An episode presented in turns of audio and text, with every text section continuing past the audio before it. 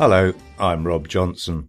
Welcome to episode 16 of A Kilo of String, and apologies first of all for the delay since the last episode. I do of course have plenty of valid excuses, but perhaps the one you might accept as the least fantastical and most believable is that I've been devoting a large chunk of my time finishing the first draft of my new novel. A bit more about that later, but for now, here's some stuff about what's been happening in Greece and elsewhere in the last few weeks. Politics has, of course, been rearing its ugly head once again, and that's not meant to be taken as a personal criticism of Nigel Farage, leader of the UK Independence Party, or UKIP for short, or even Nikolaos Michaloliakos, leader of Greece's Golden Dawn neo-Nazi party.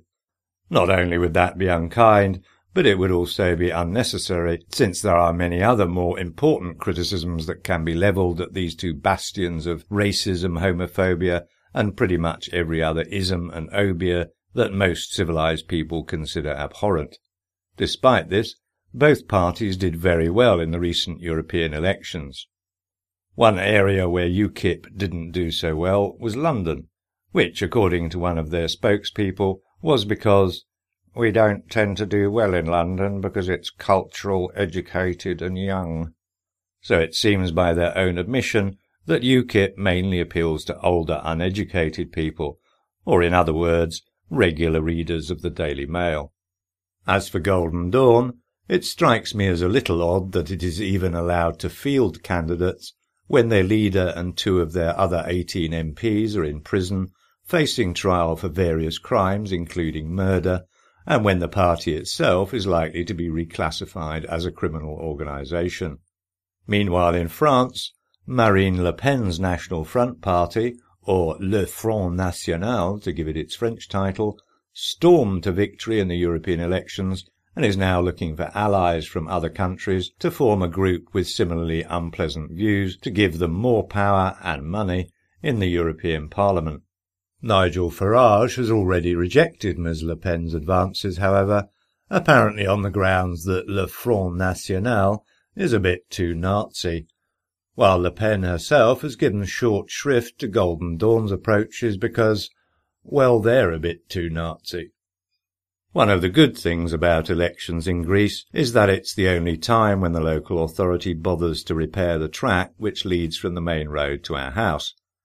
There's about four kilometres of it, and most of it is just compressed dirt and stones, which during the three or four years between elections becomes increasingly full of crater-like potholes and small ravines gouged out by heavy rains. In the weeks and months leading up to an election, it becomes almost completely impassable with anything less than a Sherman tank. An imminent election is therefore cause for celebration, because whichever party happens to be in power locally seems to believe that repairing the track will convince us to vote for them, even though they've totally neglected it in the intervening years since the previous election. Of course, when I say repair, I mean they send up a JCB to smooth over the worst of the holes and ravines and then fill the rest with sand. Then, as soon as we get the first lot of serious rain, the whole lot gets washed away, and we're back to square one again. Another thing about elections in Greece, as I mentioned in an earlier podcast, is the ridiculous amount of paper that gets wasted. For each of the parties that's standing, every voter is given a sheet of paper that's five and a half inches wide, and several of them are nearly two feet long depending on the number of candidates. That's 14 by 60 centimetres if you want to be metric about it. This time round, there were no less than 43 of these sheets, and you have to take all of them into the polling booth to make your selections. But you can't vote for more than one party, so only one sheet of paper gets used. The rest normally get left in the booth or end up on the floor. Next, you fold your ballot paper and then wrap it in a blank piece of paper before putting it into an envelope. And not just any old bog standard office supply manila job either. These envelopes are the quality pale blue self-sealing Basildon bond types. The whole process must cost a fortune in stationery alone, not to mention a recycling headache of mammoth proportions, always assuming that all this waste paper does get recycled, of course. And speaking of the self-sealing envelopes, Alexis Tsipras, the leader of the left-wing Syriza party, was caught on camera coming out of a polling booth and attempting to lick the flap on his self-sealing envelope. And didn't the right-wing media make a meal of it? For right-wing media read most Greek media, by the way. Every news bulletin for days repeatedly showed the clip of Tsipras trying to lick his self-sealing envelope, which is probably a good indication that they couldn't find anything more serious to attack him with. And believe me, they've been trying very hard because Syriza's showing in the recent European and local elections clearly indicated that they could possibly topple the current government at the next general election. Okay, moving on to an even bigger political issue than licking self-sealing envelopes, olive oil and yogurt. Ever since the economic crisis began in Greece, the government has meekly accepted almost everything it's been told to do by Europe and the IMF. One of the very few bits of outside interference it did put its foot down to was the OECD's suggestion that Greek olive oil should be mixed with other cheaper oils to make it more profitable. According to some sources, the main reason the Greek government rejected such a proposal was down to Prime Minister Antonis Samaras's mother. Antonis? Yes, mamma? What's all this nonsense about mixing our precious Greek olive oil with all this other scatter? Well, the OECD said it would make us more money. And who exactly is the OICT when it's at home? It's the Organization for Economic Cooperation and Development. Organisation for meddling in other people's business, more like. No, mamma, that would be the OMOPB, or MOPPA. You're not going to agree to this nonsense. Well, I... That was not a question, Antonis. It was a statement. Yes, mamma. And is it this same oikter that says we should use powdered milk instead of fresh milk to make our yoghurt? Um, yes, mamma, I believe so. And who's going to buy that muck? People buy yoghurt because it's healthy, and healthy does not mean powdered bloody milk. I suppose not, mamma. There's no suppose about it. I mean, what will be next? Baklava without honey? Ouzo distilled from goat poo? Well, it's interesting you should mention that, mamma. Okay, I may have made up the ouzo and baklava examples, but it's certainly true about the OECD's recommendations for olive oil and yogurt. Fortunately, the olive oil idea was rejected out of hand, but I'm not sure whether a decision has yet been reached about yogurt made from powdered milk, with or without added monosodium glutamate. And now from the political to the personal. My partner Penny and I got married on the 10th of July. Now I realize that this may not be of any great interest to most of my listeners, but it might be of at least passing interest to hear about the absurd amount of hoops we've had to go through to achieve this state of marital union. And no, I'm not talking about some quaint Greek wedding ceremony tradition, but the extraordinary bureaucracy involved. And not just from the Greek end either. The Brits have been just as bad. But to cut a very long story short, I'll whiz through the various stages as quickly as possible. 1. Go to British Embassy in Athens armed with birth certificates and all sorts of other official documents to get certificate of non-impediment, which is basically confirmation that we're not already married to someone else. 2. Pay British Embassy a shed load of cash for certificate and then find out that Greek authorities won't accept birth certificates, etc., unless they've been issued within the past six months. 3. Contact local authorities in UK to request reissue of certificates. They say, Why, have you lost the originals? I say, No, but the Greek authorities won't accept the originals. They say, Ah, yes, Greece. I see. 4. Get reissued certificates sent to the Foreign and Commonwealth Office in Milton Keynes to have something called an apostille stamp added to them to prove they're the genuine article. 5.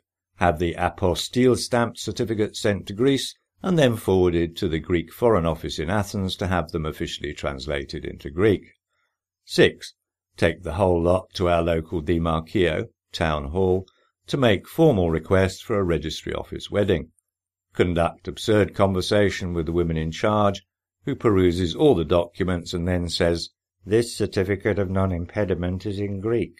Where's the English version? Uh, there isn't one. Why not? because you only asked for it in Greek, so the British Embassy only issued it in Greek. This was true. We'd first been to the town hall five months before to find out what papers we needed to get married. This same woman gave us a long list, and nowhere on that list did it say anything about the cert of non-imp being in any language other than Greek. Not only that, but since this woman didn't speak a word of English, we'd no idea why she'd want an English version.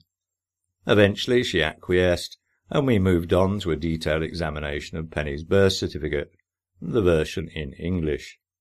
What's this? she said in Greek, of course, pointing to the handwritten text in the column headed Father's Occupation. Uh, it's my father's occupation, said Penny. Schoolmaster. It's an older way of saying teacher. Your father's name is Schoolmaster? Uh, no, John. John Schoolmaster? It was at this point that we referred her to the attached Greek translation of Penny's birth certificate, which she'd asked for in her original list, and which we'd paid quite a lot of money for. This seemed to satisfy her, but she then started a lengthy interrogation about why Penny's current surname wasn't the same as her maiden name. We explained that Penny had kept the surname from her previous marriage, but this seemed to cause the woman a mild heart attack, followed by her stated opinion that the marriage couldn't go ahead unless Penny changed her name on all her official documents, including passport, Greek residence permit, driving license, and all the rest of it. Suddenly, the idea of wedded bliss began to lose its appeal. But once again we managed to persuade her that her demands were not only unreasonable, but also entirely unnecessary. After a few more hoops, she finally accepted that all our papers were in order got us to sign the application form, and put the date of our wedding in her official diary. So the big day has come and gone, and we really did have a great time, as you'll no doubt be able to tell from the forthcoming multi-page photos in Hello and OK magazines.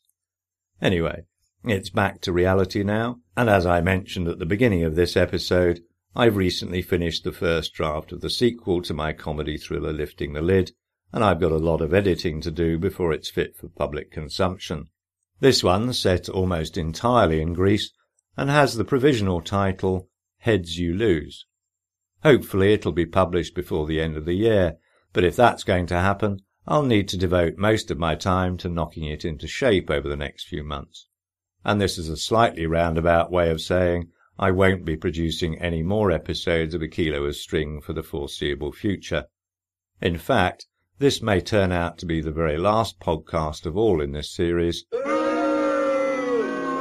Unless, of course, I'm inundated with anguished emails demanding more. But seriously, if you'd like to be kept informed of any future podcasts and or when my next book is published, please visit my website at rob-johnson.org.uk and subscribe by email. Just click on the link on the right hand side of the page. It's free of charge, and I promise I won't be bombarding you with any more than half a dozen notifications a year, if that. Right then, that's about it for now. So many thanks for listening, especially to those of you who stuck with me since I produced my first podcast episode in March 2012. Cheers. Yasas Genasta Kala.